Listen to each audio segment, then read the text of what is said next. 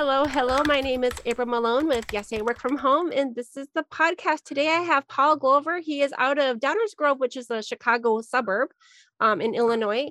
Uh, he is a performance improvement coach. Did I get that right? It's performance. I said it wrong. no, you didn't. Performance and improvement. Sure. Is it? Okay, I got it right. Absolutely. So why don't yeah. you take it from here, Paul, please? I will. Actually, actually I, I, bill myself as a no BS workplace performance coach. Uh, so yes, it's all about coaching. It's all about coaching for performance. I'm not a life coach. You would not want me in that position. I, I, I'm much more structured as a recovering attorney. So we're all about action plans and uh, reaching specific goals that uh, create legacy. Uh, I don't believe that uh, someone should enter into a coaching uh, relationship and not have legacy goals. Uh, it's, it's always good to get in, to improve. Baby steps are fine, but you have to have something at the end of that coaching process that matters a lot because it's and, and, and being coached is difficult. When you say legacy goals, do you mean financial goals? No, not necessarily. It could be uh, workplace goals. Uh, if you're leading a team, uh, what do you want your legacy to be when you hand that team off? Uh, when you are doing financial goals, uh, what are those goals? Are they realistic? Uh, and if they are, what are you doing as an action plan to get there? So, action plans to me is how people actually, or how people actually accomplish their goals. most people have a have a goal; they just are still trying to figure out how to get there. Coaches are all helping you establish the action plan and then making sure you actually execute. Now, you have been working from home for like 20 years. Was all of this always the performance improvement coaching, or is it other stuff too? No, all that. Uh, I, it, I'm a recovering lawyer, uh, no longer practice law.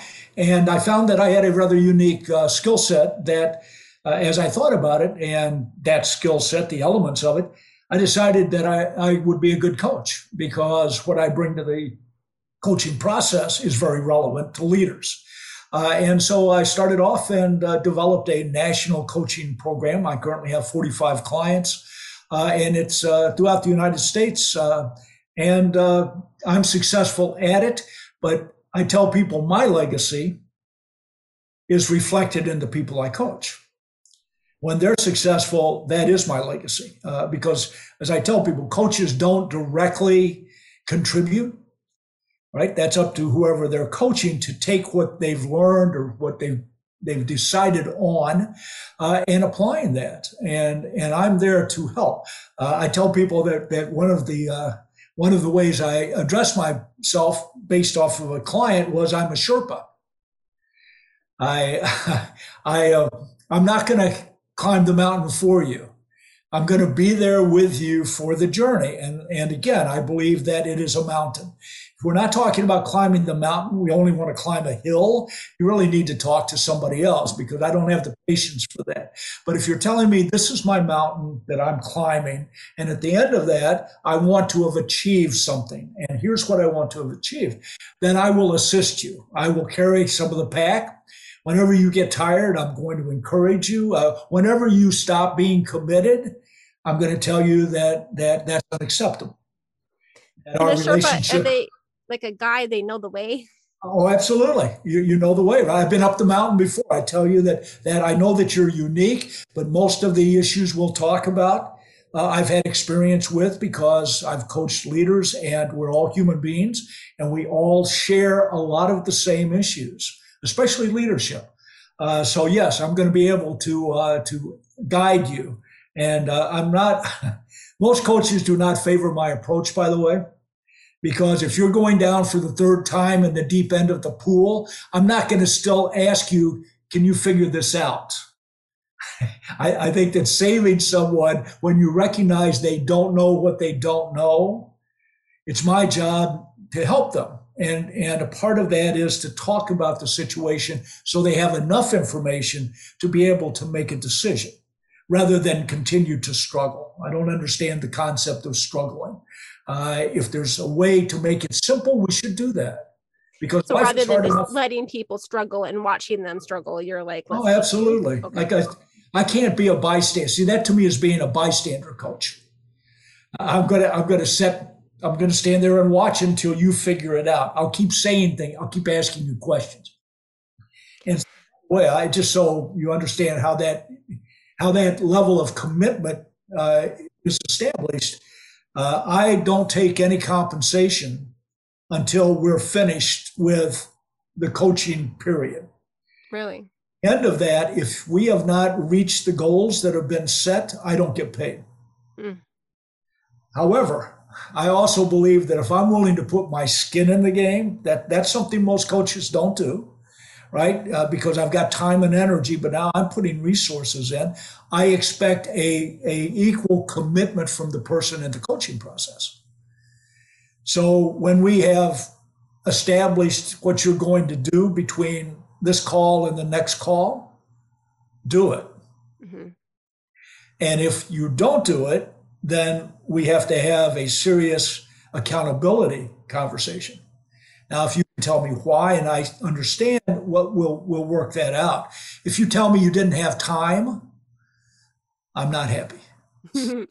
Sounds like a trusting relationship. Oh, absolutely. And by the way, isn't that how, of course, uh, coaching is absolutely about developing the psychological safety to be honest with each other.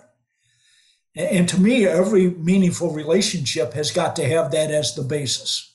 Otherwise, it can't be meaningful. If I'm afraid to tell you the truth, how can we have a trusting relationship? How can it be meaningful? So before we started recording, we chatted a little bit about um, a talk that you have that you've given about um, everyone needs to have a fool in their life. Yes. Can you talk a little bit about that and how that relates to what you were just saying? Sure. Uh, first, I'll explain that that the title of that talk, which I hope to do as a TED talk, uh, is uh, is based off of the relationship between the king and the gesture. Now, the gesture, if you look at a, any picture of the king at the bottom of the throne, uh, someone dressed in a multicolored uniform, a costume, uh, is down there, and and we we look at that and we go, well, that's the guy that made the king laugh, right? They jumped up, they capered, they told jokes, imitations, whatever they did. Uh, but the reality was that's not what the fool did. Uh, because the king had been anointed by God to be king, he was infallible. Because to question the king was to question God. And so anyone who questioned the king's decisions uh, committed the crime of heresy, and heresy was punishable by death. However, everyone knew that the king was still a human being who made mistakes. So the issue was how do you tell the king he's making mistakes and not get killed? Well, the, the creation of the gesture or the fool was the solution to that. The fool was actually a trusted advisor to the king because he was viewed as insane he was not held accountable to his words or his actions. So he could actually tell the king when they were making a mistake, and he had the psychological safety of being viewed as insane that protected him. So I look at the concept of having a fool in your life, and the title of the title of the talk is "Everyone Needs a Fool in Their Life." Everybody does. We need someone that we we trust, but also cares enough about us that they will tell us the truth. But that only works if we give them the psychological safety to do so. There can't be negative backlash when someone tells you the truth. If there is, the relationship doesn't work and people won't tell you the truth. Leaders have so many filters be, be, between themselves and what they think is happening and what's really happening that you need to have a fool who has the psychological safety to tell the leader the reality and go through those filters.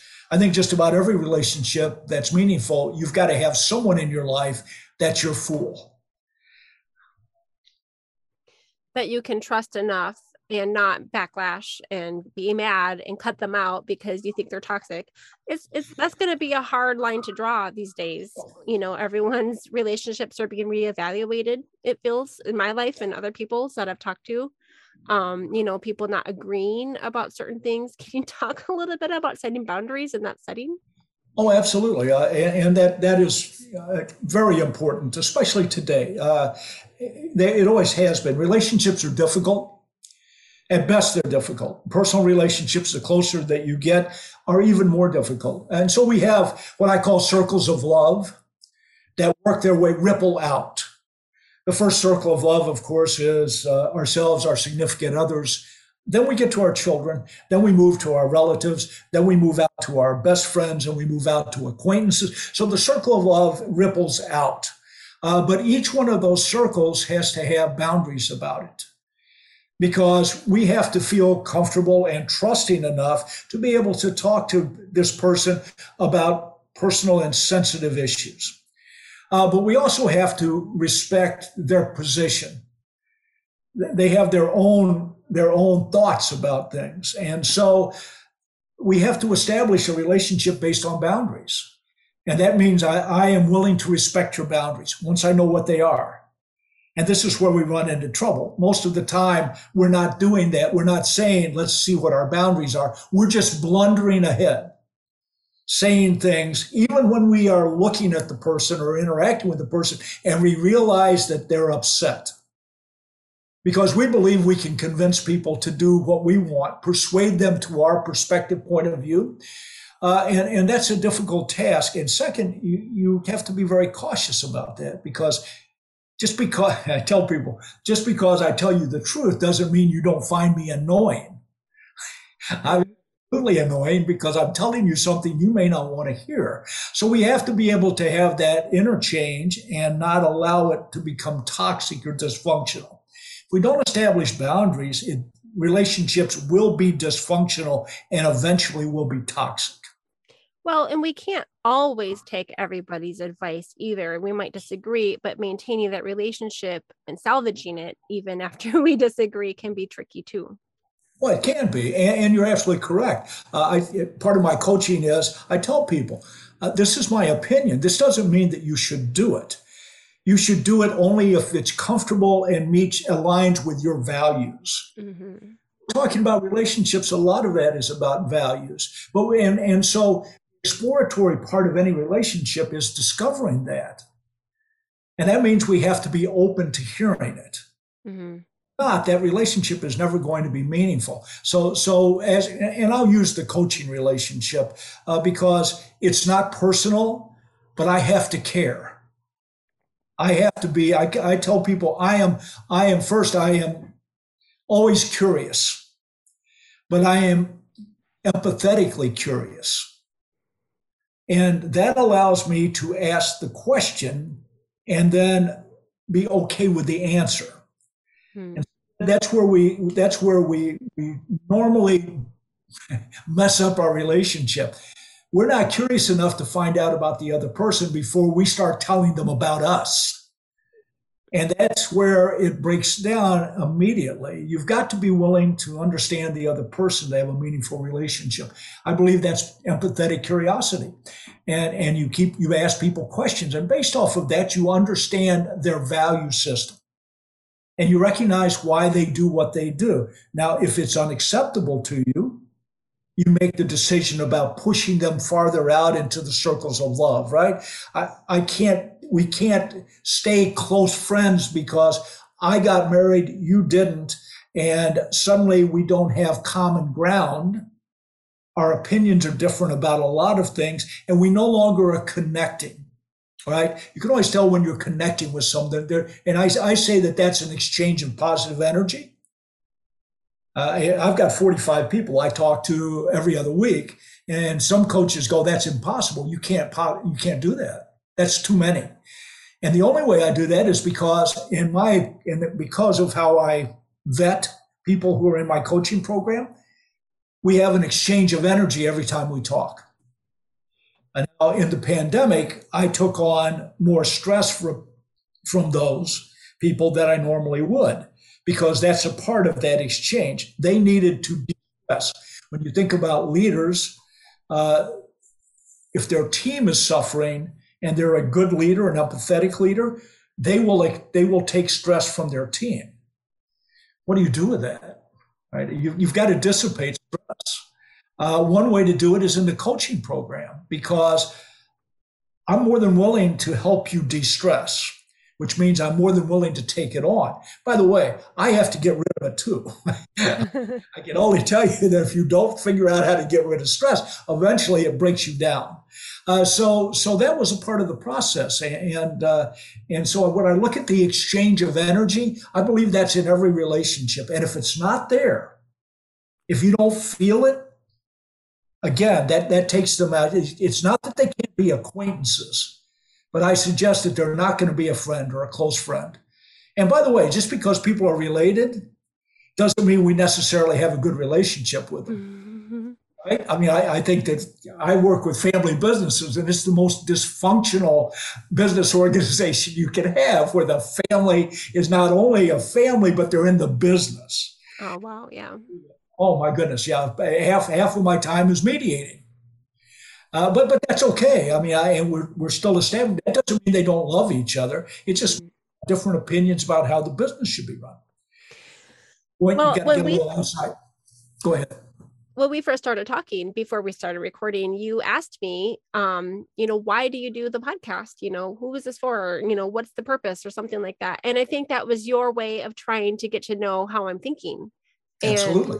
Caring and i appreciate that because sure. you know a lot of people come onto a podcast you know for a way to plug their business or you know i mean to be online or something like that but i can tell that you care well, and thank you. And, and, by the way, I do that. Uh, first, I believe that if you're going to have, we're having a meaningful conversation as far as I'm concerned, right? It's an exchange of ideas. I know I'm talking a lot more than you are, but that's the privilege of being the guest. so you're asking the empathetic questions, the curiosity questions, which I think are essential for a, a meaningful conversation. Uh, you know, if all I want, if you've got somebody, all I want to do is tell you how much money I make, or, or wow, I could really use some clients. Hope somebody's out there. Uh, that doesn't work real well for this. At least it doesn't for me. Uh, so no, I do this because first, I'm I am again, I'm infinitely curious, especially about podcasters, I, because a lot of work. It's it truly is. It's a dedication. Uh, back to commitment. I'm huge on commitment. Uh, to be an effective podcast host, you have to be committed to this process. And uh, so I like to I like to know something about the, the people who are doing this. Uh, and so yeah, it, uh, it's it's just part of the coaching. It's part of my coaching mentality. I like and it. Commit to somebody, I can't coach them. I wanted to go back to something that you said a minute ago when you're talking about your circles of love or the relationships. Yes. And what about the single people? Because I am married and I do have children, and you know, my extended family, I have a big extended family. Um, I'm one of 10 kids and you know have i'm an extrovert so i have made a lot of friends in the different places that i've lived which has been quite a few places actually but i also have friends who are my age who never married and it could have been me i was 31 when we got married so what does that circle of relationship look like for someone who say is single and maybe doesn't live in, in close proximity with their their family. Well it's it, it's I'm, I'm always amazed at how how people have responded to remote work because they they find it difficult. And i relate that to exactly the relationship you're talking about. We had a really strong relationship because we spent time college is always a good place right? Uh, we were roommates and we, we went two or three years. So we had experience, we had common ground. But then guess what? I moved to New York, you moved to Chicago, and suddenly it's a long distance relationship. Well, well, that doesn't mean it can't work. It just means it takes extra effort. Yeah. I look at working from home the same way. I go, it doesn't mean we don't have a relationship, but it is different. Uh, and I need to respect that difference. For instance, uh, what you just say about what just said about friends who now are not married. You are. You have a family. Uh, can you share that interest? Of course you can. But I guarantee you that at some point there has to be that level of that that level of common ground that you still share. Now, the less common ground there is, the less likely it is the relationship is going to survive. But mm-hmm. I tell you that I have. Um, relationships that are one day a year relationships. Yep. Oh, yeah. yeah. There's somebody comes to town and they get in touch and they go, let's have, let's have coffee. And I go, sure. And we catch up, right? I find out about them. They find, and by the way, I, you know, I do the questions, empathetic questioning, and then we, then they disappear for another year. We may or may not do a little bit of uh, social media, uh, but I don't like social media as a way to maintain relationships. Yeah. Uh, so, so yeah, I'm willing to accept that for what it is. Uh, But I also know that there are people that I've been in my life that I've made the decision that they are toxic to me. They are dysfunctional. And by the way, I'm very honest about it. My sister and I had, had she died, uh, had a toxic relationship, and I refused to interact with her in any way hmm. because she sucked the life out of me. And she used our relationship as the way to do that. And at some point, it didn't matter that she was related to me as a sister. It mattered that the relationship was toxic. So, so we can't allow people to impinge upon us saying, I'm related to you, you owe me. Mm. And you owe me time and energy because whenever I get in a bind, I'm going to call you. And, and you better come because we're related. I was like, yeah, no. that first couple of times, yeah. After that, no. Uh, so we so we have to look at people uh, not as not as having familiar relationship, but whether or not it's a meaningful relationship that that is reciprocal. There there has to be reciprocity in relationships. Right. I'm giving to you. That's okay, except there has to be some give back, right? We've got to do a give and take. Now, if you be more this time than last time, I'm okay with that. But at some point, I need to see that there's at least something coming back to me. And by the way, people don't like that. They like to say, "Well, I'm a, I'm self-sacrificing." No, you're not. You just keep telling yourself that because it pisses you off that you're not getting anything outside of the relationship, and you're not willing to cut it loose. And my deal is that's hurting you. You are becoming bitter. Now you can disguise it, you can hide it. And by the way, every once in a while I run across a martyr but let me tell you what happened to martyrs. They were killed. Mm-hmm.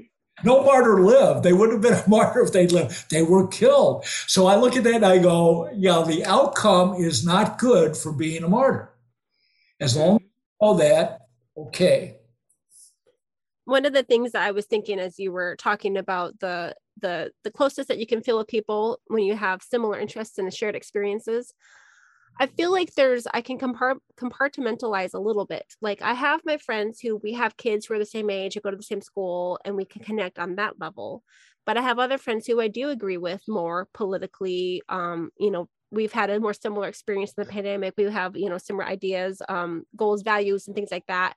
And even though they might not have kids or you know the same you know geographical area, that mm-hmm. one day a week or one day a month the one day a year is what you said, coffee date, I can still feel very, very close to that person during that time.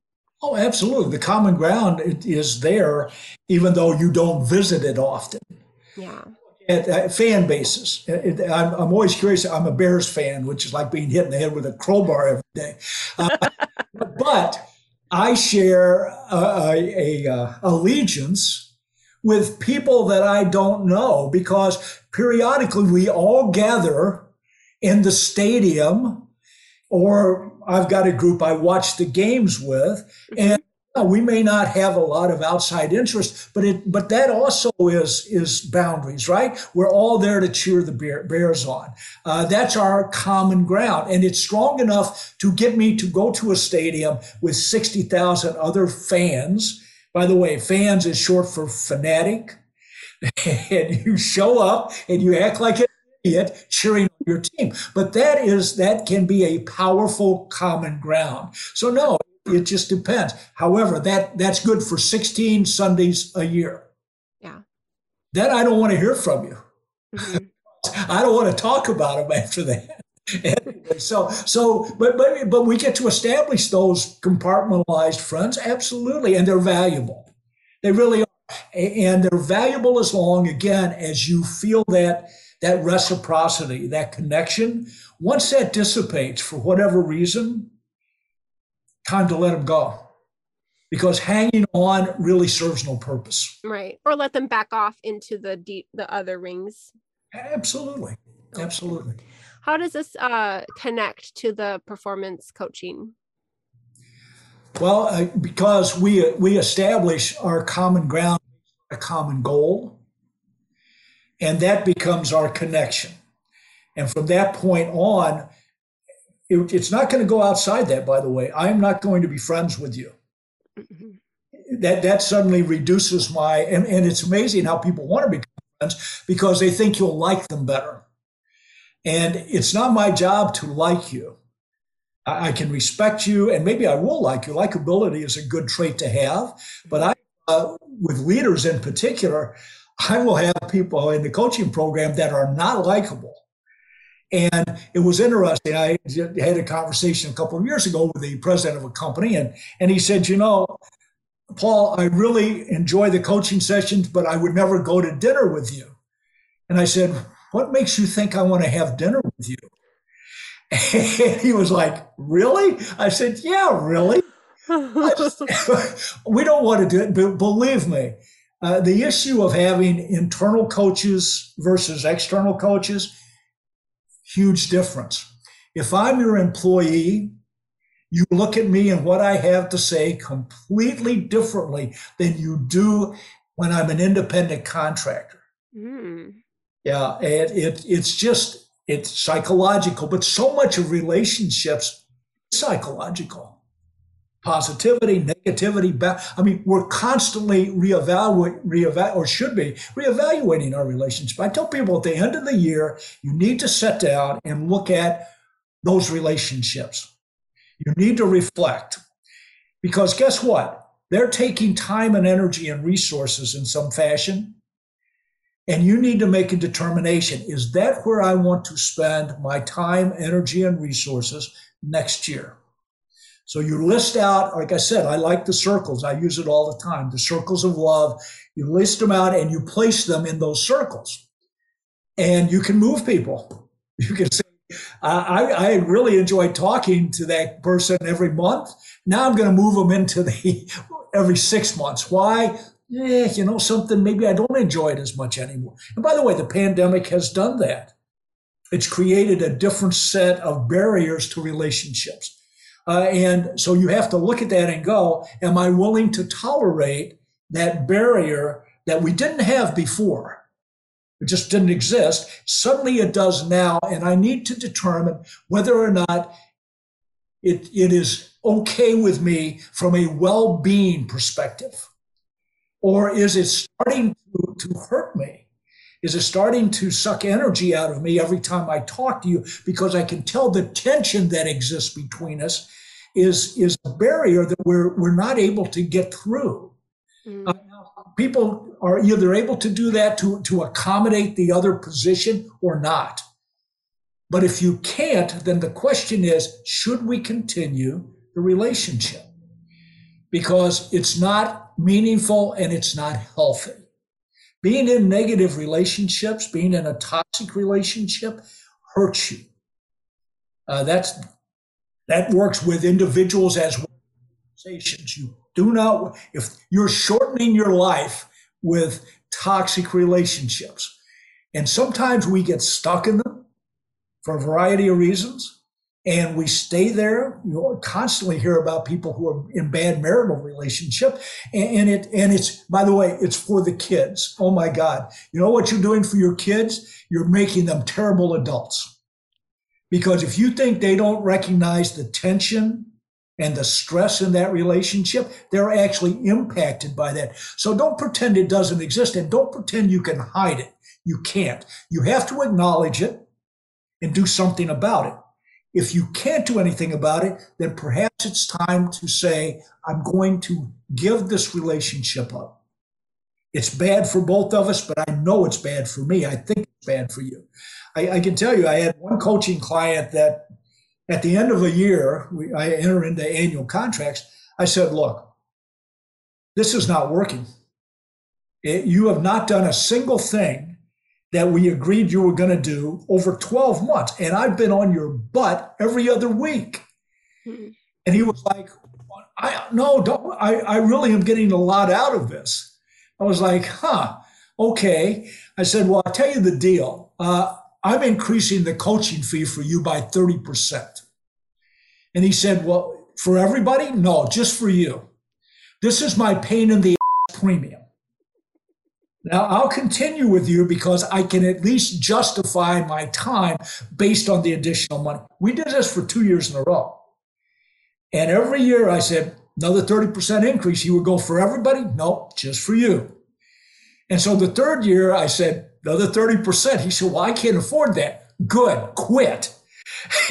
now, I guess I could have bailed. I mean, I should have. I know in retrospect, I should have said the money doesn't matter. But I thought, let me see if I can charge this guy more money and he will actually engage in the coaching process. It kind of was a litmus test. Didn't work. Mm-hmm.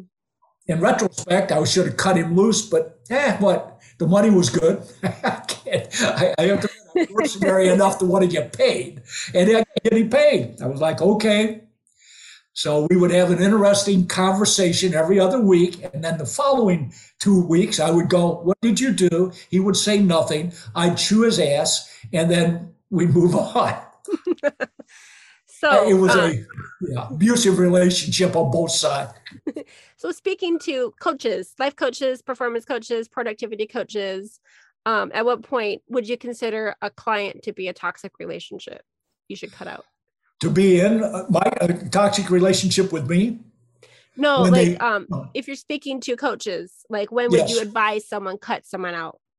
Oh, when you can tell, if first it, every coach needs to have a good BS detector.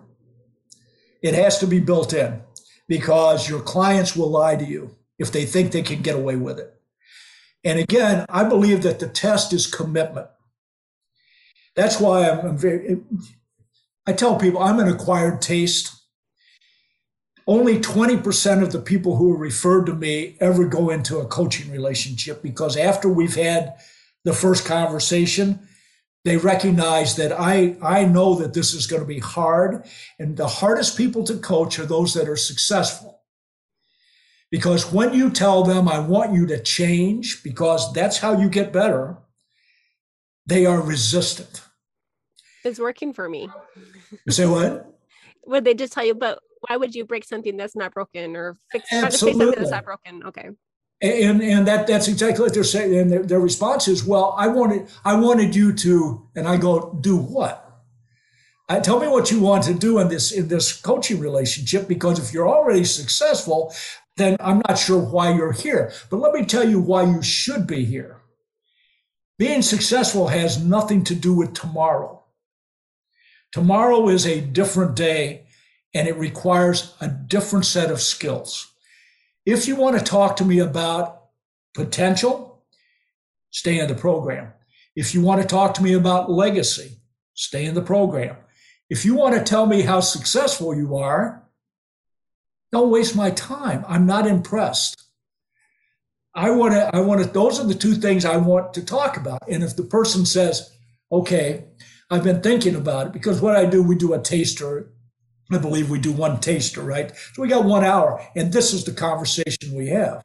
Uh, and at the end of that, I say, you now need to think about whether or not you're willing to commit because it's a 12 month deal.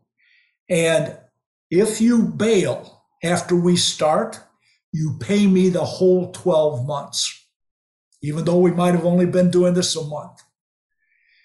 However, if at the end of this, we did not accomplish what we set out to accomplish, you pay me nothing.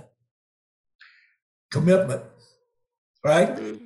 I'm, I'm committing compensation. You should commit compensation and time and energy. So that's how we get to it. I mean, that's how I get to it. And when I recognize that you are no longer committed, it will be when you're not doing what you've agreed to do, the action plan. Hmm. Here's the goal. We've got a deadline, 12 months. Then we break it down into the action steps. Here's what you're going to do to achieve the goal. We may have two or three goals, no more than three, by the way, three goals at one time, right? Uh, for instance, everybody believes that they're, as a leader, they're a great communicator. That's because they believe in telepathy. they believe if they think it, you know it, you hear it. So the first thing we work on is effective communication. Then we do something different. We do a, a 360 degree review of the people that report to you, and it comes through me. So it's anonymous. And based off of that, you realize that you suck. Because oh, so you're the third party. Absolutely. Uh, they're not they're not telling him or her, but they will tell me because I tell them, "Do you want this person to get better?" And they say, "Please God, let him get better. They're killing me." And you go, "Then you need to take this 360 degree review and be honest." It's coming back to me. I'm going to collate all of them, and then I'm going to sit down and tell him the results. Shocks every leader. You're not stroking their ego anymore. Oh, absolutely not. No stroking. We're through with that. Uh, we're like, uh, by the way, I'm going to tell you the truth, the fool, because I've got the psychological safety to do it. They don't. And everybody goes, no, that's not true. Oh, yeah, it's absolutely true. You know how I know this? Because of your reaction to what they just told you.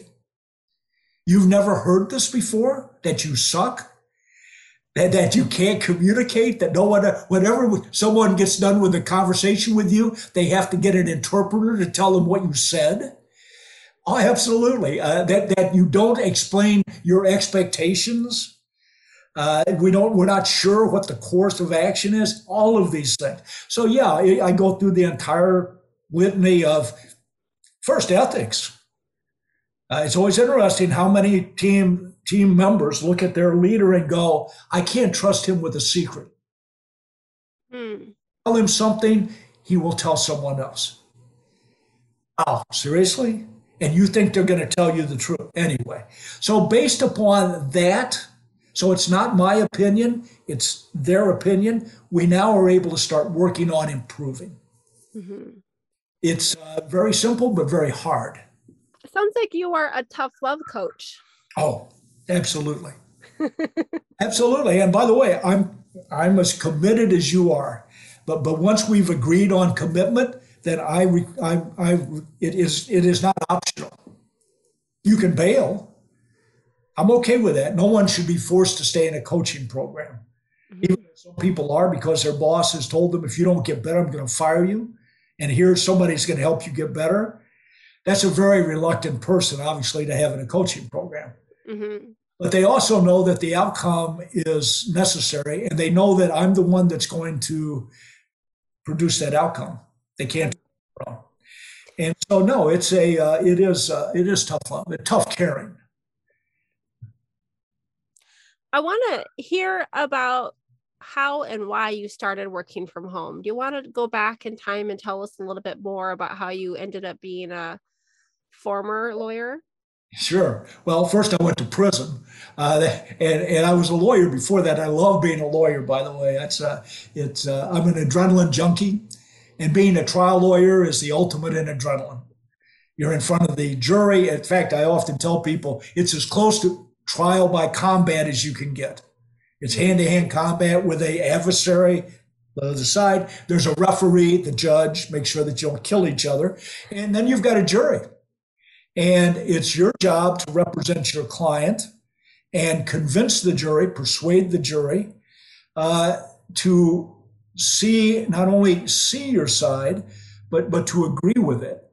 And the, the concept of this is interesting. People don't understand how this occurs because we we see too much court TV yeah. and believe that it's about the facts. No, it's about the narrative. The narrative is what the jury wants to hear, the story. You have to have the facts, but you have to weave it into the narrative and you have to be able to give them the story. So it's performance art. And if you're good at it, you emotionally connect with the jury because people make decisions based on their emotional response to the other person. We, we, we cloak that in rationality, right? But that's not how decisions are made. We, we with, I want that. Now can I justify it? And that's how we purchase stuff, right? I want that shirt. Can I justify? It? Yes, it'll make me look good on Zoom. we'll buy it. uh, you don't need it. You got 40 shirts. I need that shirt. right? So, so the concept of, of connecting emotionally with the, uh, with the jury was you had to develop a narrative that included the facts. And I, I told them every every trial, I took the jury on the I took the jury on the hero's journey. Right? Because my client had to become the hero or he would lose. Now the other side's trying to show that he's not the hero, he's the villain. So I would I would craft a hero's journey, a narrative that I would then take the jury on with me. And if I was successful at the end, they would find my client prevailed. Uh, it's amazing to me that that is something that leaders need to develop because we seem to believe if we can pull out an Excel sheet and show people the numbers, that we're going to get what we want. And the first thing I tell leaders is behind every number is a face. And if you can't connect with that face, because that face generates that number. That number by it does not exist by itself, and it certainly doesn't exist because of you. It exists because of the person who generated that number. And your obligation is to connect with them so that they understand the purpose of this journey you're on together. And that's a narrative. So that I bring to the conversation with leaders. I say, "What? Tell me your narrative. What narrative?" I, I, I get up in front of them and I tell them the facts. And I'm like, yeah, that's not going far. By the way, that's why only 30% of your, your workforce is engaged. The other 70% don't care. They show wow. up for the paycheck right? In fact, according to Gallup, 20% are actively disengaged, which means they're generating a toxic environment. So if you think that this is working, look at your workforce and the lack of engagement and come to the realization because it's true, it's not. And once you know that, do something different. Engage people on an emotional level. By the way, that to me with the with the remote work and the impact of the pandemic makes that more important than ever. Because I can actually escape some of that if I see you every day.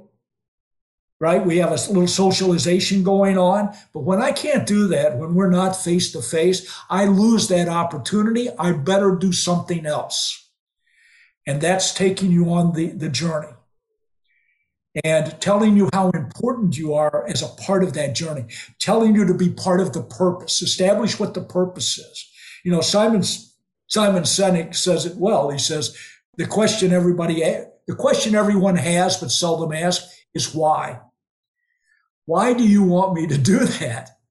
Oh, it's because you're going to pay me. Well, all right. I'll take my check. I'll do exactly what I have to do to get the check. Stop. That's why there's no. That's why we're seventy percent unengaged. They're they they don't. They're not connected to the journey, the purpose. Right. I interviewed a put um a woman a few weeks ago, uh, Katie Matthews. She works for um the presentation company, and that's what they do is they help leaders learn how to tell the story the, the the narrative. So taking figures and facts and charts and turning it into a journey of a human and you know why it matters um and it was really interesting to think about that um and like you're talking it's almost like theatrics but you have to to be able to engage with your your clients your customers. You do and and it, one of the things that i recommend or did recommend was that leaders take an improvisation course. Really Oh, absolutely. The interesting thing, and my wife and I did this together, and, and I am a strong advocate after doing that. First, she was fantastic at it, and I was mm-hmm. terrible. I'm a pretty good speaker, and put me in front of a group, and I'll just rattle on like now. I can just rattle on for hours, right? And I, I'm going to tell you something. The deal with improvisation is it's based on giving and taking. So you have to give Someone takes, but then they give back. And based off of that, the performance goes. And my wife is tremendous giver. I'm a tremendous taker. Problem was I'm not a tremendous giver. She can do both. And I struggled with it. And I learned, I learned uh, by going through this process how important it was to make to make the conversation flow, to make it work, the relationship work requires that give and take, literally. Mm-hmm. And so I think and able to change the gears on a turn. Like you weren't able to control where that story was going because there was another person involved. Absolutely, and and they, and it goes and it it amazed me where it would go. You never knew, but isn't that isn't that the the uh, uh, the the exclamation point on relationships?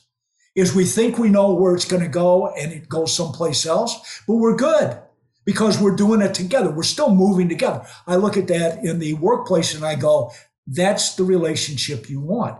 Hmm. I tell you that when we look for innovation and initiative, we don't get it because they don't see any reason to provide. It's not that they can't, they see no reason to provide it. In a give and take relationship, they will give you initiative because it's a part of the thing. Just like the just like improv, you, it will it's going to be creative whether you like it or not, unless you stop. I mean, you can stop it and not participate. But if you're going to participate in in, in uh, improvisation, it is creative inherently. And I believe that that's the relationship we should be struggling with in the workforce. Instead of, I'm managing you. Nobody wants to be managed, by the way. We've gotten over that. I'm managing you. And as long as I can see you uh, at work, I believe you're producing. And 70% are not engaged. Okay. It's not working. The system's broken. Adults need autonomy. Yeah. Uh, I, it comes to, I, I remember a time when I was working and all of a sudden we got overwhelmed and they needed to mandate overtime and they needed everybody to be willing to work, you know, to pick two hours a week extra that they could work and it was required. And maybe and man, to get those two, extra two hours felt like drudgery. But when at other times they said, Hey, we are overwhelmed, we need more help who is willing to volunteer we will sometimes they would give us like a an an, an award um maybe they would give us like you if you work these extra hours during our extreme need uh, we'll give you some time off at another time and you can have some you know and i was signing up right and left and i would work six to eight, 10 15 extra hours some weeks because i felt like i was needed and appreciated for being willing to step up to the plate but it was really hard and it must have been a psychological thing. Those extra two hours when it was mandated that sucked people don't want to be told like i said no one wants to be managed. Uh, and again if i come to you and our relationship is good and i say let me tell you why right why i need this and and, and that word that word need triggers a psychological response. Mm-hmm. If, but first you have to you have to feel the, the relationship merits you responding to that need. But but you're absolutely right. Uh, what i find interesting is the, the the reward that employees are looking for is recognition they want to be recognized for the effort they're putting out we, we don't we say thank you when we're at when we're in at dinner and someone passes passes us the salt we say thank you at the end of a hard day's work, nobody says thank you. They say, you know what they say? See you tomorrow. That's like an invitation back to hell. it's been a miserable day. I, I hate it. Oh, let me come back tomorrow and let's repeat this experience instead of, hey, look, do I appreciate what you've done today? Yes. How hard is that?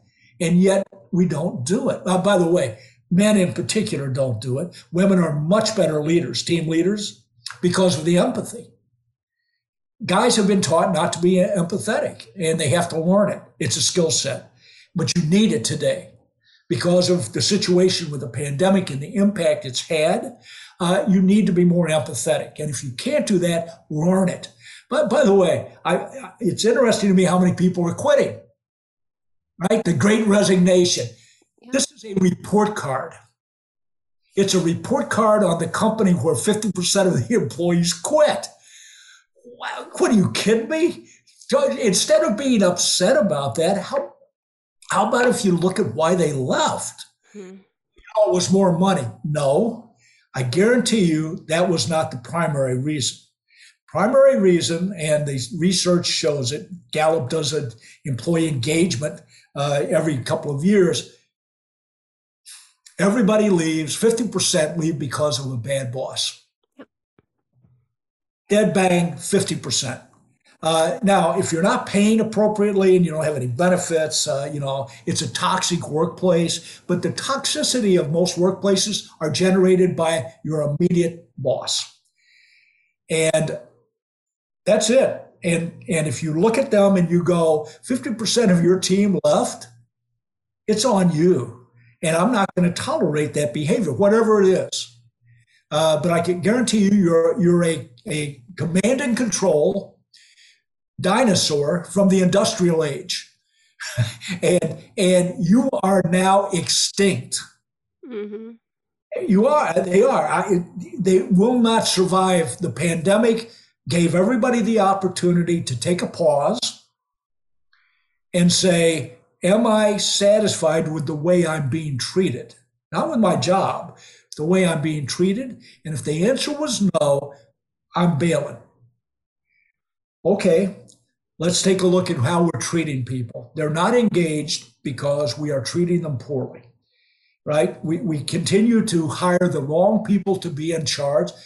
Gallup's poll 85% of all managers are not appropriate for the position they hold. Hmm. 85%. That's because we promote the person who was a good individual performer and believe that they now have the skill set to be a leader. Mm-hmm. Completely different jobs, two completely right. different attitudes. Anyway, too much. I'm sorry, I got sidetracked well, on this. It makes me think about like, oh gosh, was it Chapman who wrote the Love Languages book? And I guess you have to find with work, it gets a little fuzzy, but like you can say an empathetic thank you at the end of the day and be sincere, but not be appropriately, you know, compensating your workers. And so there has to be. Yeah. Oh, there does. Uh, you, you, can't you can't short first. There's this thing called the internet that allows everybody to know what they should be making. Right. So don't think it's a you know this thing used to be don't tell anyone I just gave you a raise because you know that's secret. I'm like, what are you insane? First, oh my God, uh, if you're a sales guy, you're telling everyone. Uh, but but but clearly, people now know their value and and once they know their value and you're not meeting that value that's a problem so yeah if you are undervaluing your people and not giving them appropriate compensation and benefits expect them to leave because mm-hmm. well think about it. amazon and walmart are the two largest employers and they have now I, my friends and i used to have arguments about minimum wage being too low mm-hmm. the, the minimum wage has now been established at $18 an hour where well, you live? No, yeah, well, because of Amazon. The marketplace is now dictating the minimum wage. Mm. It doesn't matter what the government says it is. It matters what the marketplace says it is. And the marketplace says 18 bucks. Work for McDonald's, $14. Right? Uh, okay. Uh, and I'm slaving away in this sweatshop. Uh, and I'm thinking, what am I doing this for? I don't even get compensated. So yes, there is a balance. Mm-hmm. Yeah, when when McDonald's is paying more than you're getting, it's it's going to be a tricky one to to pull that off. Well, Paul, let's talk. oh, go ahead. No, no, that's fine. I think we should talk about your work from home journey. Sure. Uh, well, I, I, said it earlier. I've been working from home. Uh, I've been socially distancing for over 30 years. Uh, that's because I have a national coaching practice, and therefore my clients are from California to New York and from Chicago to Florida. Uh, and so I determined, obviously, that I was not, as much as I love face to face coaching, I, it wasn't going to work. So I established phone coaching. It was like, okay, uh, is this is this the best way to do it? No, but it's it's the only way that I can do this. Uh, and so I established that early on.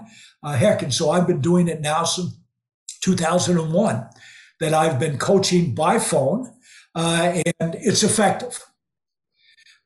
and I've managed to establish, obviously, I've got myself a nice office, I've got a window, I get light. I figured out what had to be a part of my environment to allow me to do this. And, and by the way, one of the problems with remote work is the fact that, that the environment that people have been forced into is not adaptable to work. It's a closet, right? They've got a they've got a fold away desk and and they've opened their their laptop and they're in there and of course there's the dog and there's the kid and there's the wife and by the way uh, we have a life going on here. Your work just happens to be a part of it. Uh, you know, I'm fortunate enough I can shut my door if my wife is home. I don't have any children, don't have any pets, but but I've figured out the environment that I'm in dictates to a great degree how I react and interact with people during the day. Uh, by the way, I, I have uh, on some days I'll have eight coaching sessions, so I have eight hours of coaching. Wow. And the, the guy who gets or the person who gets the eighth hour is entitled to the same level of enthusiasm and interaction as the first person in the morning. Do you do them back to back? Oh, absolutely. Absolutely. I'll do back to back. And then I'll have a light week. This is a nice light week. After the holiday, people bail. They're like, I got things to do rather talk to you. Okay. Uh, so, but, but yeah, I'll do back to back, uh, starting at seven o'clock in the morning, finish up at uh, three or four in the afternoon. And, and because again, I'm, I'm a big one about energy and I am going to do a few things in every coaching session. And I believe that interaction is something you can plan, right? So one of the things is I'm going to be curious. I absolutely want to find out how you're doing this last couple of weeks. And maybe, and by the way, I don't, I don't reject personal issues because I, I believe you're the whole person. And if you're having difficulty at home, I guarantee you it will, it will overlap into the job need to talk about that, especially during the pandemic when everybody was at high levels of stress because of uncertainty. We all hate uncertainty, and the pandemic was the ultimate uncertainty, and with it, the possibility of death. So, you know, eh, talking to someone and talking to them about their family because suddenly the kids weren't in school. Yep. And everybody was here. And again, I wasn't set up for an office at home, right? And, and I don't know how I can't even, even though I want furniture, it's going to be six months before it gets here. So we dealt with all of that and dealt with how, what you had to do to survive this very unique experience working from home, something most people didn't do. Now, over 40% of the working population can work from home. Prior to the pandemic, it was down to eight or nine percent who actually did. Mm. It changed, of course it did. But but you also have to change your mindset because things are different.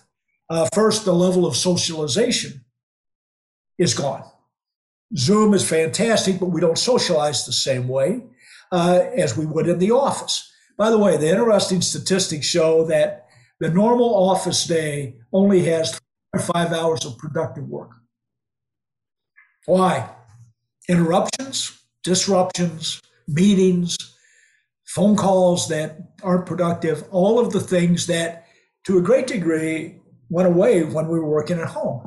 Uh, so I look at it and I go, the hybrid model, I think, is where we're going to go with this because I think you do the hard tasks at home and the soft socialization tasks for two days a week on site. Did you say three to five hours? Oh, at three, no, 3.5. 3.5. Wow. Oh, yeah, yep. 3.5. That, that sounds similar to things that I've heard about school. Uh, yeah. Kids at oh. school oh. get about two hours of actual focused academic work. And that's one thing that homeschoolers will be like, we can do school in two hours and well, then have the rest of the day. Yeah. And, but it, it is the socialization factor, I think, at yeah. school that's more important because that's where kids are learning to socialize, right?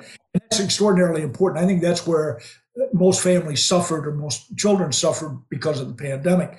Right. Uh, as a, a full-grown adult who has a job, uh, socialization can come to you in other ways. But the pandemic eliminated a lot of that. So certainly, working from home was something that had to be overcome, adapted to, uh, and I think that that people have. Not everyone. I love the fact that uh, that some people actually took a second job during the pandemic. Oh, absolutely.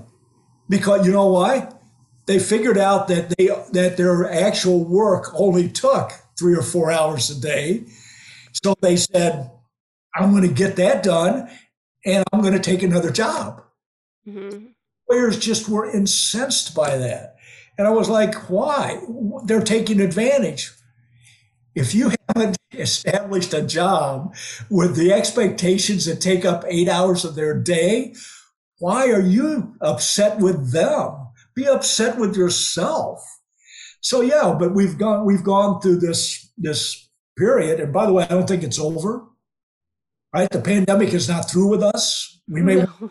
the pandemic, but there's there's another. I look at it. I've been around long enough to understand how the flu is. Every year I get a flu shot.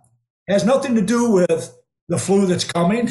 it has to do with some protection based on the flu that that just came right? Because why? Well, the flu mutates. And, and COVID is going to mutate. It is mutating. So I'm not sure that we're done with this. Uh, and, and I assume that working from home is still going to be an issue because I think that returning to the office is based on the ability of the workforce to feel safe. And if you can't convince them that they're safe, they're not coming back. They'll leave. Yeah. Well, is suddenly a bigger issue than it ever has been. And employers are struggling with that because we don't know how to handle it. And managers definitely don't know how to handle it because now they have to deal with the family.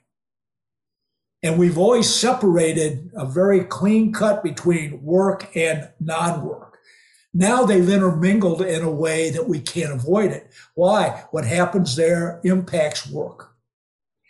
So when you take that and you look at 85% of the managers were terrible managers to begin with, you got to do something to improve their level of empathy so they can interact, especially remotely. So we're, we're asking a lot of people who have not been given the training or development to do it. Companies have got to get this right. Otherwise, the work from home experience will never be as good as it can be. What would you say to those, those managers right now if you were to give them some suggestions? Because they might be listening. Sure. Well, first, I would say you have too much on your plate and you may get you may be really good at managing a team the question is no one wants to be managed they want to be coached and led so let's talk about you going to your, your supervisor and saying, I need development. I need, if you want me to do this, I need to have the training and development so I can actually do it. Because right now I'm doing a crappy job and I know it. And my team knows it. And by the way, they weren't engaged before they're left, they're leaving now. It's not even they're engaged, they're leaving. And I need to stop them leaving because oh my God, how do we get the work done? Uh, well, we don't if they're not there. So, so the great resignation has now forced the issue of what the skill set should be for a team leader. And it is absolutely different than it was pre pandemic. By the way, it should have been different pre pandemic, but it wasn't forced. So the, the industrial age concept of command and control continued to be how people managed and everybody just kind of took it. Now the pandemic has changed everyone's opinion about taking it. They're not going to take it. Why? It's now about well being, and I don't think you care about me enough. If you don't care about me enough, I'm going to go someplace where they do. And that's where the great resignation starts to have impact. This is when companies say, all right, to stop this flow of talent, we need to change the way we interact with our workforce. And I said, and I didn't finish the the, uh, the concept of my coaching. Every coaching call, first, very curious. Second, I wanted to make you smile. So I would say anything, if it depends on who I was talking to, I would say something outrageous that I could tell by you either laughed or smiled because it gave you that break that you might not get during the day of putting out fires. Mm. So that to me is a part of the leader's job is to, to make you feel better, take care of you, give you the resources you need, inspire you. And how about this? How about we actually celebrate a little bit? End of the week should be a celebration day. That should be the ugly sweater day. right? Everybody's get this, or and and I'm going to gather everybody. And I know it's by Zoom, but by the way, Grubhub has just dropped off a meal for you. Oh my God! Why? Because I want you to be feeling better about working here and for me. And so I want that slush fund that allows me to send you a meal. How about this? How about once a month, I'm going to send you and your family a meal because nice. we're all there together. Concepts, very simple with me. Three, I believe the three A's attraction, attention, appreciation. And attraction has nothing to do with how you look, it has to do with the positive energy that you put out to engage people. If you have positive energy and you're enthusiastic, you're competent.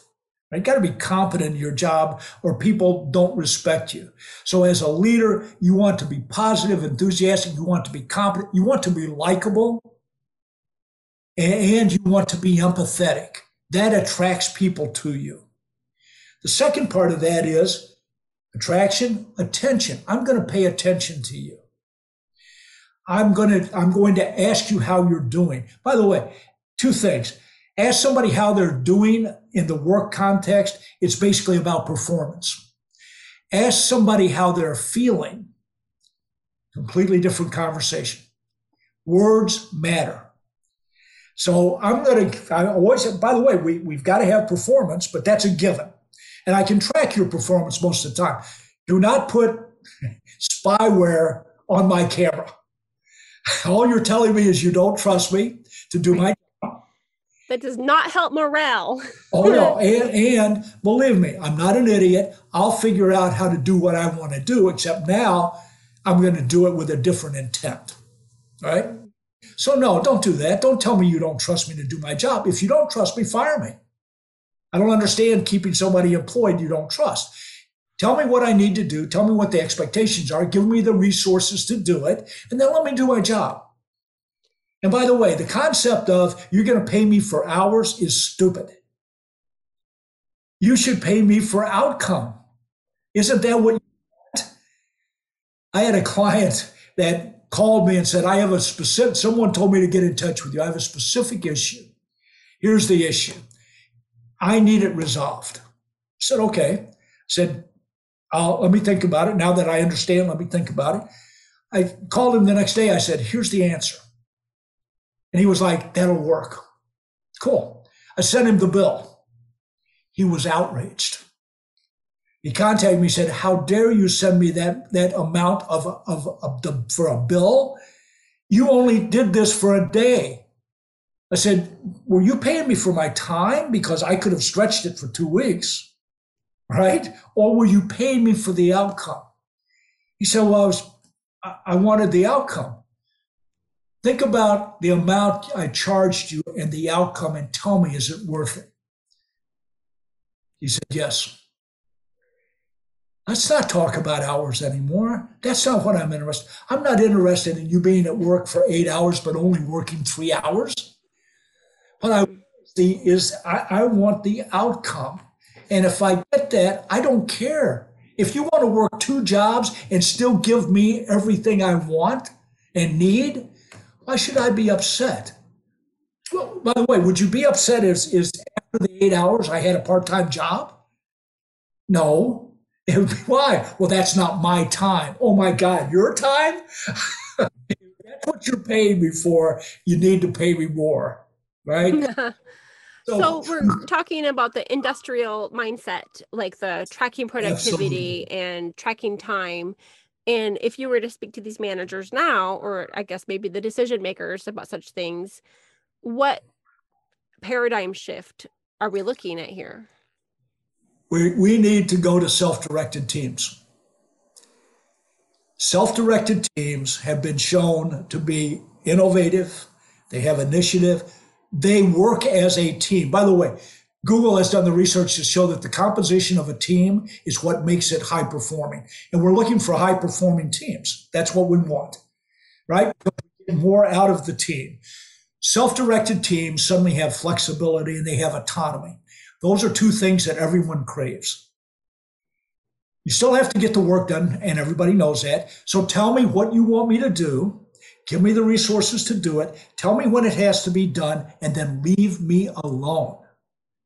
And I will produce. And we're going to do it by a team because that's how we do work, right? Everybody. And teams will support each other more than they will support a, t- a manager.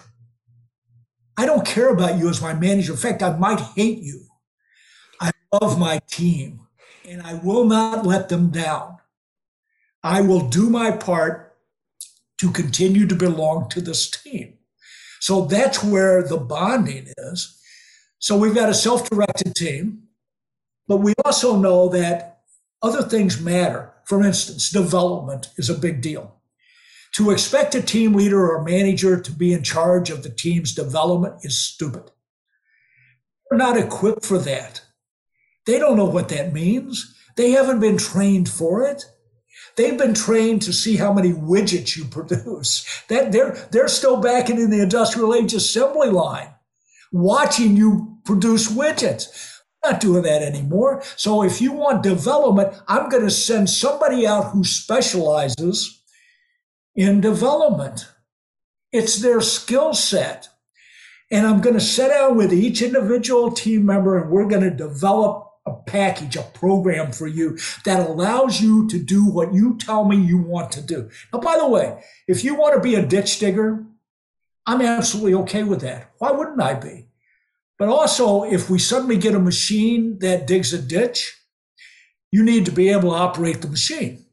Right? You got to be relevant. But other than that, if you tell me I don't want to advance, I don't want to get promoted, I'm happy.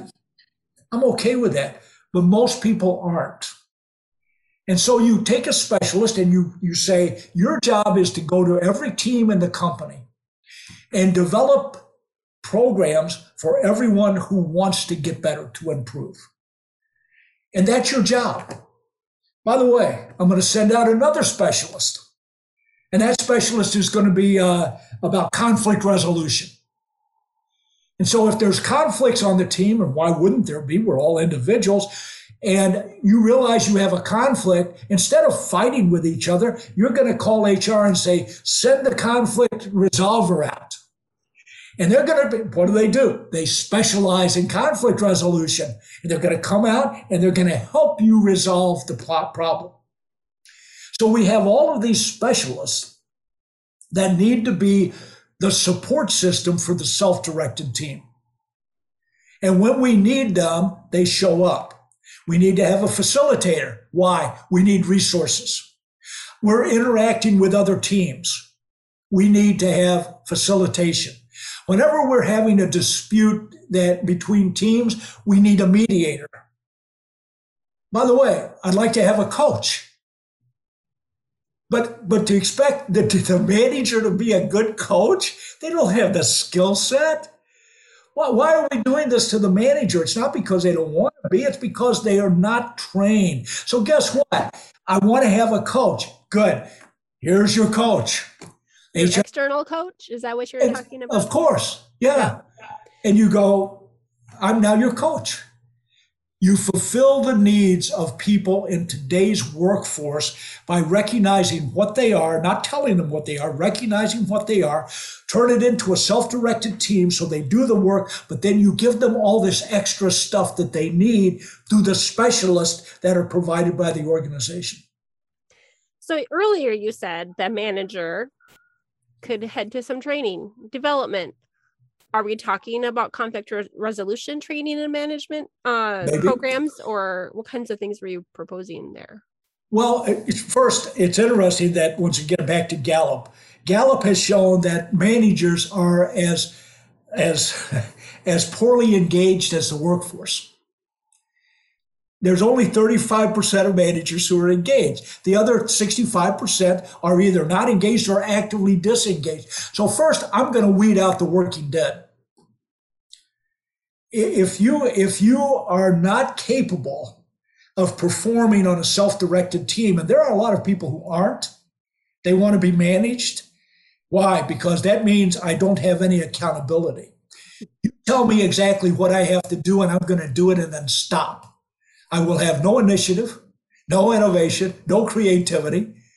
I'm just going to do this work and collect my check. Sorry, not accepted anymore. You've got to be committed to the self directed team. The same thing with managers. Take a look at the managers and you go, if you have the personality to be a coach, we're going to develop you, train you, so that's your job. And you will then become a coach if you if you've got the personality to be a facilitator we're going to give you the training so you can do that. Right now to try to train a manager to do all of these things would kill them. They're not suited to all these roles. Nobody is. These are specialty roles. You start talking about development programs they're like uh, what the, i don't i have no idea what that means. Of course you don't. Why would you? Uh, by the way i'm going to put you in charge of strategy Strategy?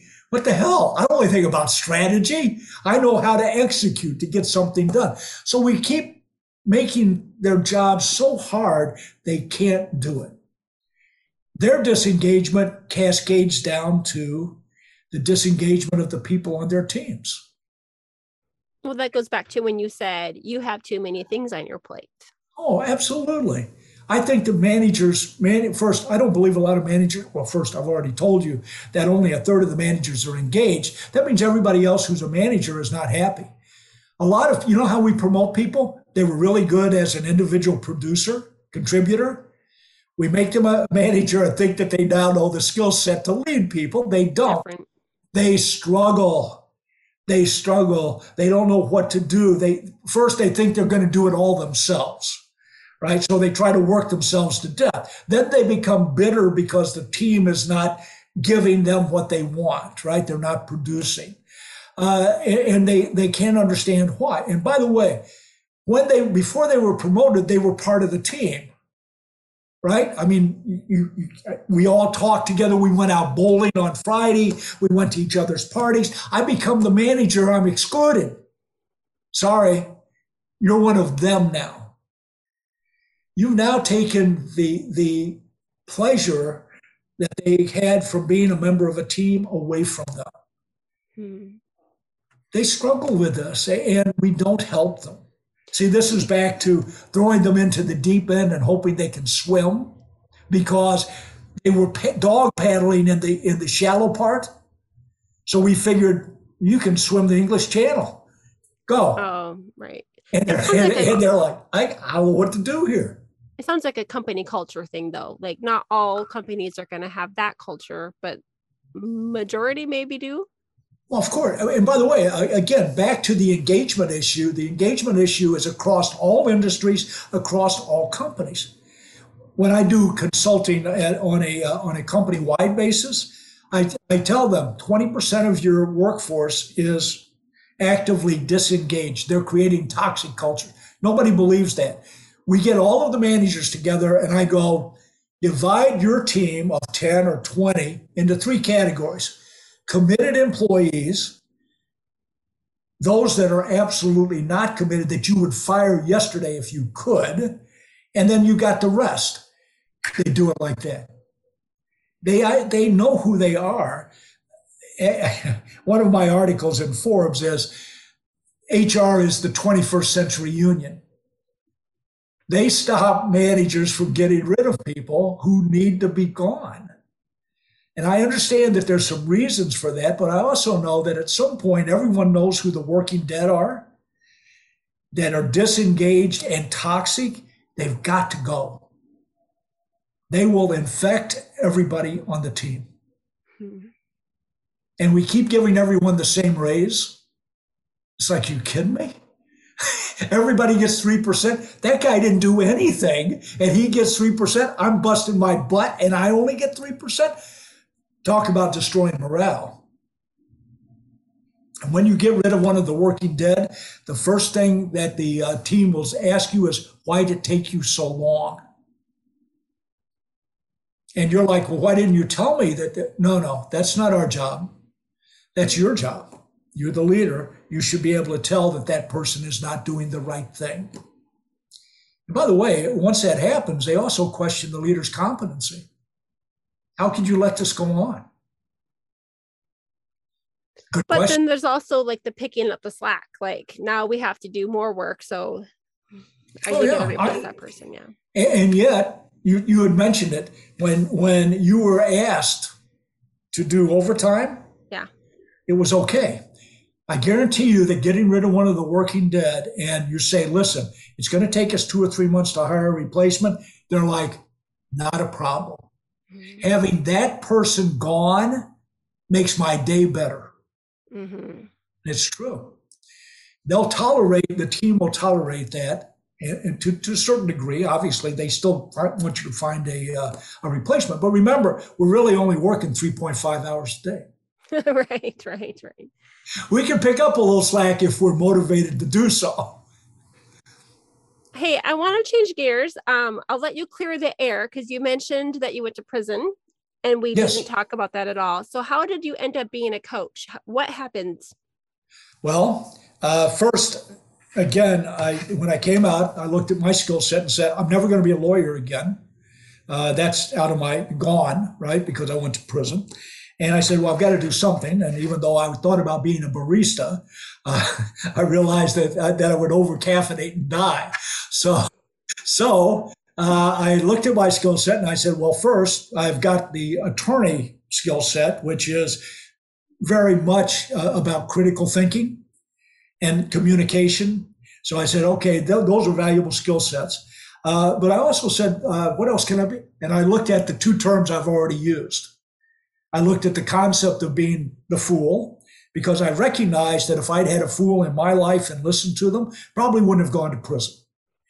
And the other, someone who would have spoken truth to you. Absolutely. If somebody had said you're you're associating with the wrong people who are doing bad things, what the hell is wrong with you? And by the way, do you understand the impact this is going to have on your family? Oh, yeah. That would have been the hook. But I didn't think about it like that. And, and because of my self destructive behavior, I obviously detrimental to my family, both financially and emotionally.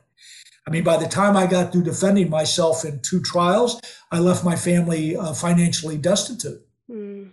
In prison, I had a, a, wife and two sons in, in high school. I used their college education funds up and I and I and I left them uh, second mortgage on the house.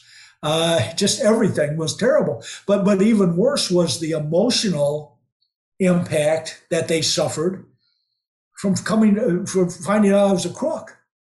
Hmm. I mean, they didn't know, and when they knew, and, by, and this was a very public trial, the neighbors knew, the friends knew, the community knew, and the emotional impact was devastating. My, my mother actually told everybody I died. Rather than no, just believe me, that was the impact it had on her. Uh, yeah, it, it is that traumatic. Uh, so, so when I got out, I said, okay, adversity, resilience. Those are two things that I now have in spade, in spades. I, I also have self-awareness. Two years realizing I put myself in prison.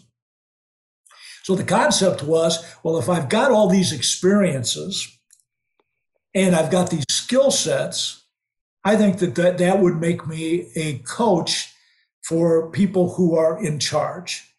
Uh, and it is lonely at the top. And if you have somebody who's authentic and and uh, and is willing to be vulnerable and is willing to join you as a partner on a journey, then that's attractive to leaders. They can't get it within their organization most of the time because there are too many barriers again when the psychological safety isn't there. Mm-hmm. An outside coach who understands your self destructive behavior because I'm going to identify your blind spots. And, and as leaders, if you can't see your blind spots, that doesn't mean other people don't. And they will take advantage of those blind spots to their own uh, betterment. So, so I've now got that experience to say, look, you're not going to at me. And if you're serious about this, then you're going to benefit from this, this relationship, this interaction. Uh, so it, it just worked its way out. And, and, and I put myself out there and I told my, my, uh, I, I, had a, as I put my website together, uh, I said, well, I need to have a page that talks about being in prison. And the guy was like, oh no, you can't do that. I said, you know, there's this thing called Google that all you have to do is put in my name, and guess what? Uh, it's not like this is a secret. It can't be a secret. We have no more secrets. And I said, second, I'm not doing that.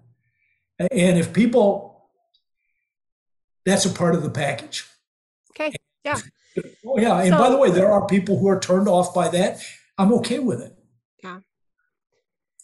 You're like, I've got transferable skills, man. exactly. And either you believe that or, or you don't. And all I'm saying is we should have a conversation and based off of that, make a determination. And by the way, the political reality enters into this. Public companies are not going to hire me because it's hard to justify hiring an ex felon as a coach. The optics are bad. Okay. So my practice is with family owned businesses in the distribution and, uh, and green industry. Okay and and and family. I think I mentioned family-owned businesses are more dysfunctional than most. Yeah, works well. You found your niche. Oh, absolutely. I think everyone should. You cannot be everything to everyone. Does not work. You need to be who you are, and find those people who appreciate that. It's a journey. That's a journey of discovery. Most people struggle with finding their job, the one that they really want. I call it their dream job Mm-hmm. Keep trying to satisfy somebody else.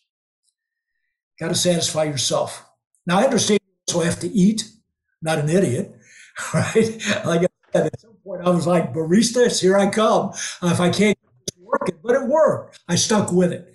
Uh, but but people who are struggling with their career need to understand that most of the time they're taking jobs that are satisfying other people You can't do that for long. It's toxic.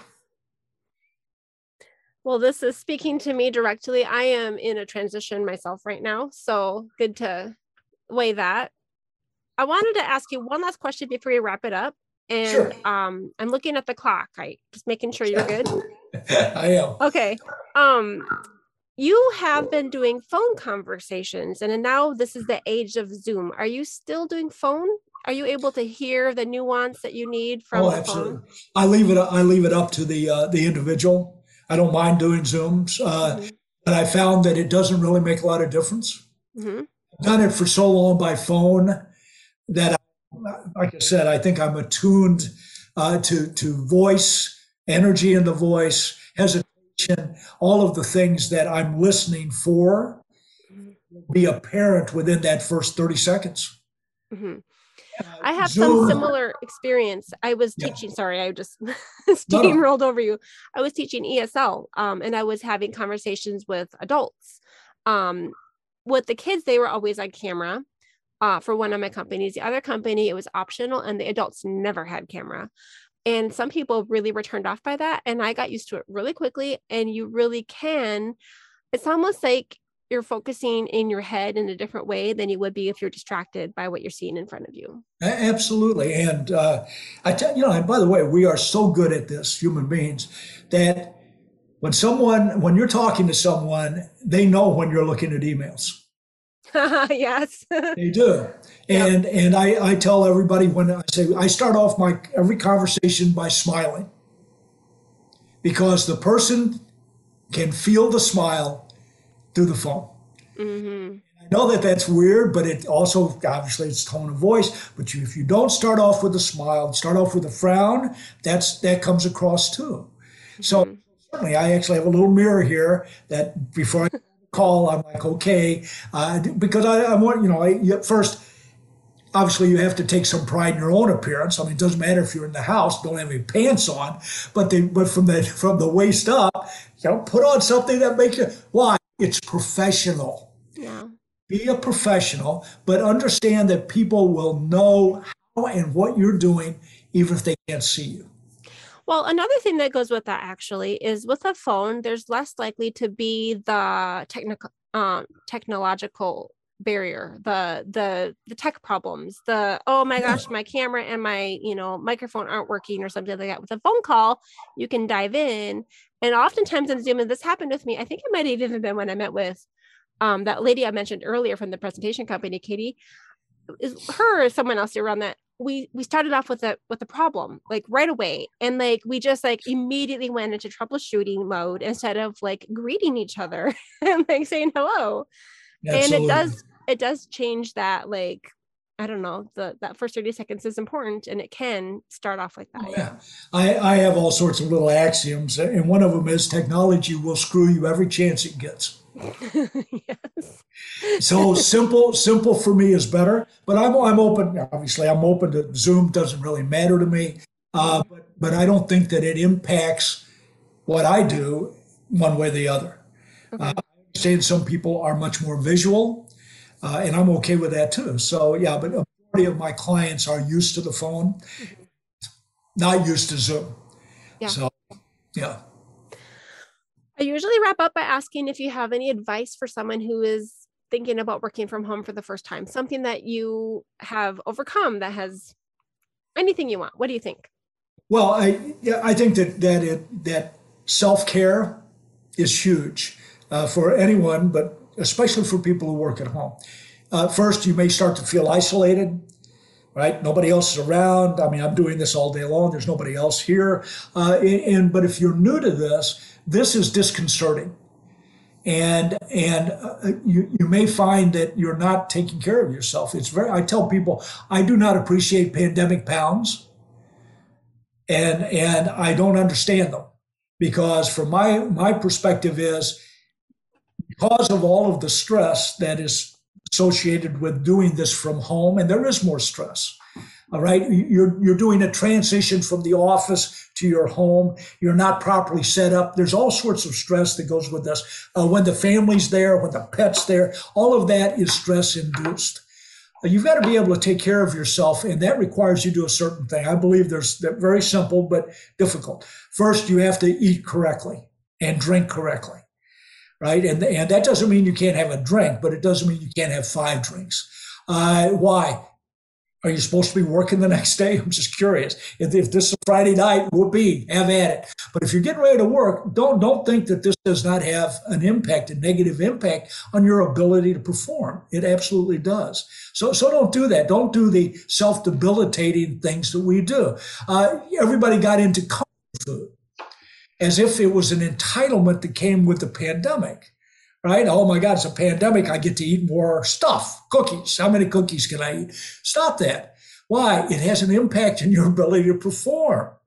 I'm sorry, it just does. We're, we're, we're a, I don't know where I heard this. We've got a meat sack attached to our head, right? And, and believe me, if the meat sack is not feeling good, your mind is not going to overcome that physical disability that slows you down, if nothing else. So eat correctly, drink correctly. What else? Sleep. I mean, I think we've all heard about the importance of sleep. And those people who ignore that, because the research, uh, I'm a research geek. The research is absolutely spot on about you don't get enough sleep, it's as if you're drunk. That's how slow your reaction become. Is that really what you're into here? I mean, come on. You're supposed to be showing you're, you're capable of doing the job. Get enough sleep, right? If you think you if you think you're still in college cramming for the test, uh, time to wake up and be an adult. Okay, then it's not working now. So get your seven, eight hours. Do it in that room that gives you the ultimate opportunity, the sleep experience, right? a new mattress, block out all the lights. I mean, everybody knows what to do. But by the way, it's like managing. Everybody knows what to do. We just don't do it. Right. So sleep. The third thing is exercise. You've got to get rid of stress. All of this is is getting rid of stress and doing a better job, high performance. You've got to get rid of stress. One of the best ways to do that is exercise. Yeah. I'm a firm believer in outside exercise. You know, I go to the, I, am a gym rat. I go to the gym every day, uh, but I walk through the woods. I've got a woods very close every day, 40 minute walk through the woods. And everybody's like, well, I don't have that time. You don't have the time not to have the time. Got to be able to de stress. Otherwise, it will break you down. When we talk about mental issues, mental well being, this, this is because we're not eliminating stress from our life. And it's very stressful lives. I understand why but you've got to mitigate it by doing these other things instead of just letting it take over, instead of becoming a slug on the couch. Mm-hmm. Netflix loves us. We, we just sit there and watch whether we like it or not. No, don't do that. Get up, get out. Well, this brings us full circle because you've talked about rest, exercise, diet, how you eat, and then the relationships aspect, like the yep the toxic relationships and how much that drains us because it's not easy to just take out stress. no. And and I believe we are what we consume. And when I say that, I believe relationships are about consumption. Okay. Well as liquor and food and rest. We are what we consume. By the way, we also what we I, I, I hate social media. I'm an old fogey about this. I think that it's detrimental because everybody has a, uh, a megaphone and an opinion. Uh, and if you if you go down that rabbit hole, it will have a detrimental impact on you. So mm-hmm. we very conscious about what we consume social media, what we watch on television. I mean, these are things that we need to be cognizant of because it's so easy to get mindless about this. And we talk about being mindful. Being mindful means being aware, self aware. And we need to look at these areas of our life and evaluate are we living our life appropriately? Uh, once again, end of the year is a good time to do this. take a look at your diet, you take a look at your, your exercise, you do all of those things. Then you take a look at your relationship.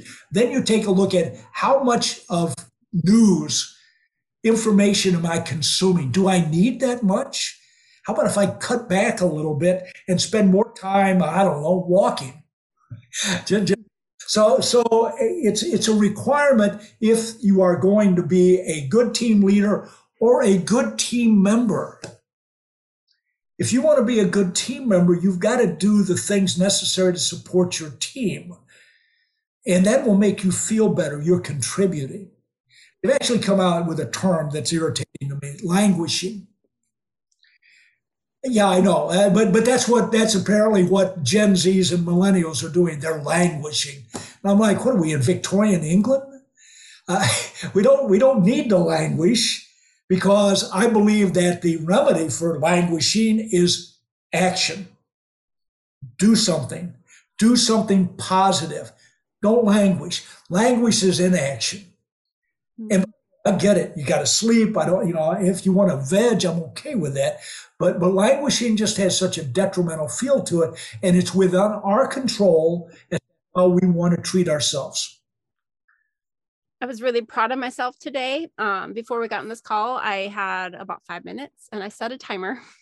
I set a five minute timer and I'm like, I will just check my email and my social media stuff. And when the timer goes off, I'm done and Good it works because I have to snap myself out of it because otherwise it's easy to just like basically wallow in oh, you know all of the stuff that's happening.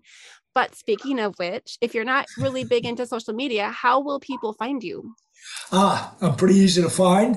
Uh, website obviously uh, is uh, is primary, uh, or my email. It's paul at paulglovercoaching.com. Uh, you can also find me on LinkedIn, Paul Glover and Paul Glover Coaching. That's how people can find me uh, if, if, they're looking. And um, it's G L O V E R. Yes. Glover. Glover. Yep. Okay. Yep. Glover. Got it. All right. Well, thank you so much, Paul. I am so glad that we got to speak today. I think we might have broke a record and we went for a long time, but I think uh, it's all good. So. Well, and I, and I wanted to say one more thing. I, I wrote a book and uh, I didn't used to be proud of the book. I am now because it's become much more relevant because of uh, what we've been talking about. And so I'd like to offer your your audience the opportunity to buy my book, contact me, and show me that you purchased it, and I will reimburse you the purchase price. Uh, that way, I appreciate the fact that you've allowed me to uh, to interact with you and also with your audience. And I would like to make that offer. And I think they'll find the book. Obviously, if I didn't think they'd find it interesting, I'd say don't. But but I think you'll find it useful and uh, as a corollary to our conversation today. What is it called? Workquake. Workwake. Workquake, like earthquake. Okay. Quake. Uh, yeah, it is. A, it is it was talking about the uh, the change in the work uh, environment, uh, and it was ten years ago, and nobody wanted to hear it. Right. Okay. I said, I said nobody's going to read this book. Uh, he said, "Well, maybe soon." Ten years later, I'm like, everybody should read this book. So it's timely now. It is. Um, Amazon? Where do we find it? On your website? Absolutely. Amazon, uh, not my website, but just go to Amazon. Uh, there's someone, by the way, I trademarked Workquake. Someone else is using it. Uh, so uh, I'm not upset necessarily, but when you go, make sure it's Paul Glover Workquake and not the other Workquake. Got it. Okay. Well, thank you so much. This has been Paul Glover with April Malone and Yes, I Work From Home, and we will see you next time. Thank you so much.